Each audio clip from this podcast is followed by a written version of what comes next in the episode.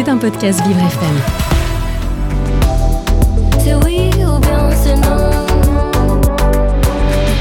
L'art des mots. Mais, au fait, c'est moi ou le sexe est partout ?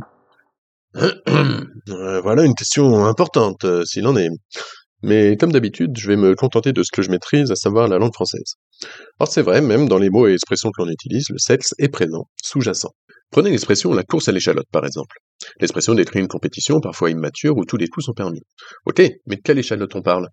Eh bien, des fesses, tout simplement, en jouant sur le fait que l'échalote est une forme d'oignon et que l'oignon signifie les fesses, en argot. Dans une course à l'échalote, on attrape donc quelqu'un par la peau des fesses. Bon là, ça va, c'était gentil. Mais si je vous dis « tirer son épingle du jeu maintenant », ça vous parle ? Se sortir adroitement d'une situation délicate. D'accord, mais pourquoi une épingle ? Et quel jeu ? Eh bien, apprenez que au XVe, XVIe siècle, l'épingle était un des noms du pénis. Retirer son épingle du jeu était donc synonyme d'appliquer la méthode du retrait, tout bonnement. À une époque sans moyen de contraception, il valait mieux éviter de se retrouver avec une situation compliquée sur les bras. Et avoir la puce à l'oreille, alors ? Si, attendez, écoutez ça. Quand on a des puces, on se gratte, logique. Or, l'oreille était au XVIIe siècle un petit nom du sexe féminin. Je vous jure, madame, on en a même des traces dans les contes de Jean de La Fontaine dans les années 1670. Fille qui pense à son amant absent, toute la nuit, dit-on, a la puce à l'oreille. Alors, hein ? Ah là. Faut avouer que même maintenant qu'on en connaît l'origine, ces expressions ont un peu plus de classe que les vulgaires « envoyer la purée » ou « balancer la sauce », métaphore actuelle déjaculée. Et puis, il y a aussi les mots totalement absorbés dans le langage quotidien, dont on a oublié l'origine.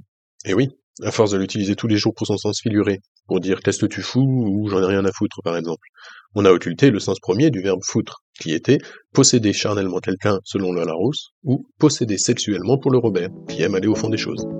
L'art des mots. Dans le même genre, je peux vous parler, excusez mon langage, des cons.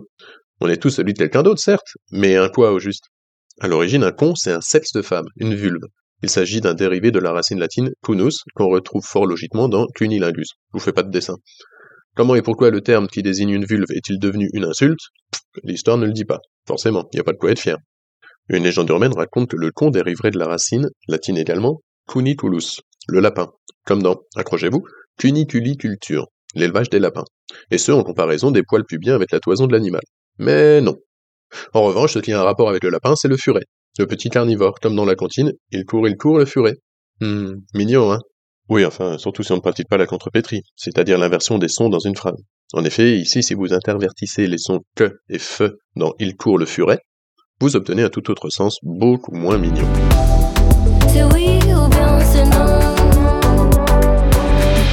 L'art des mots.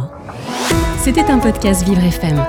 Si vous avez apprécié ce programme, n'hésitez pas à vous abonner.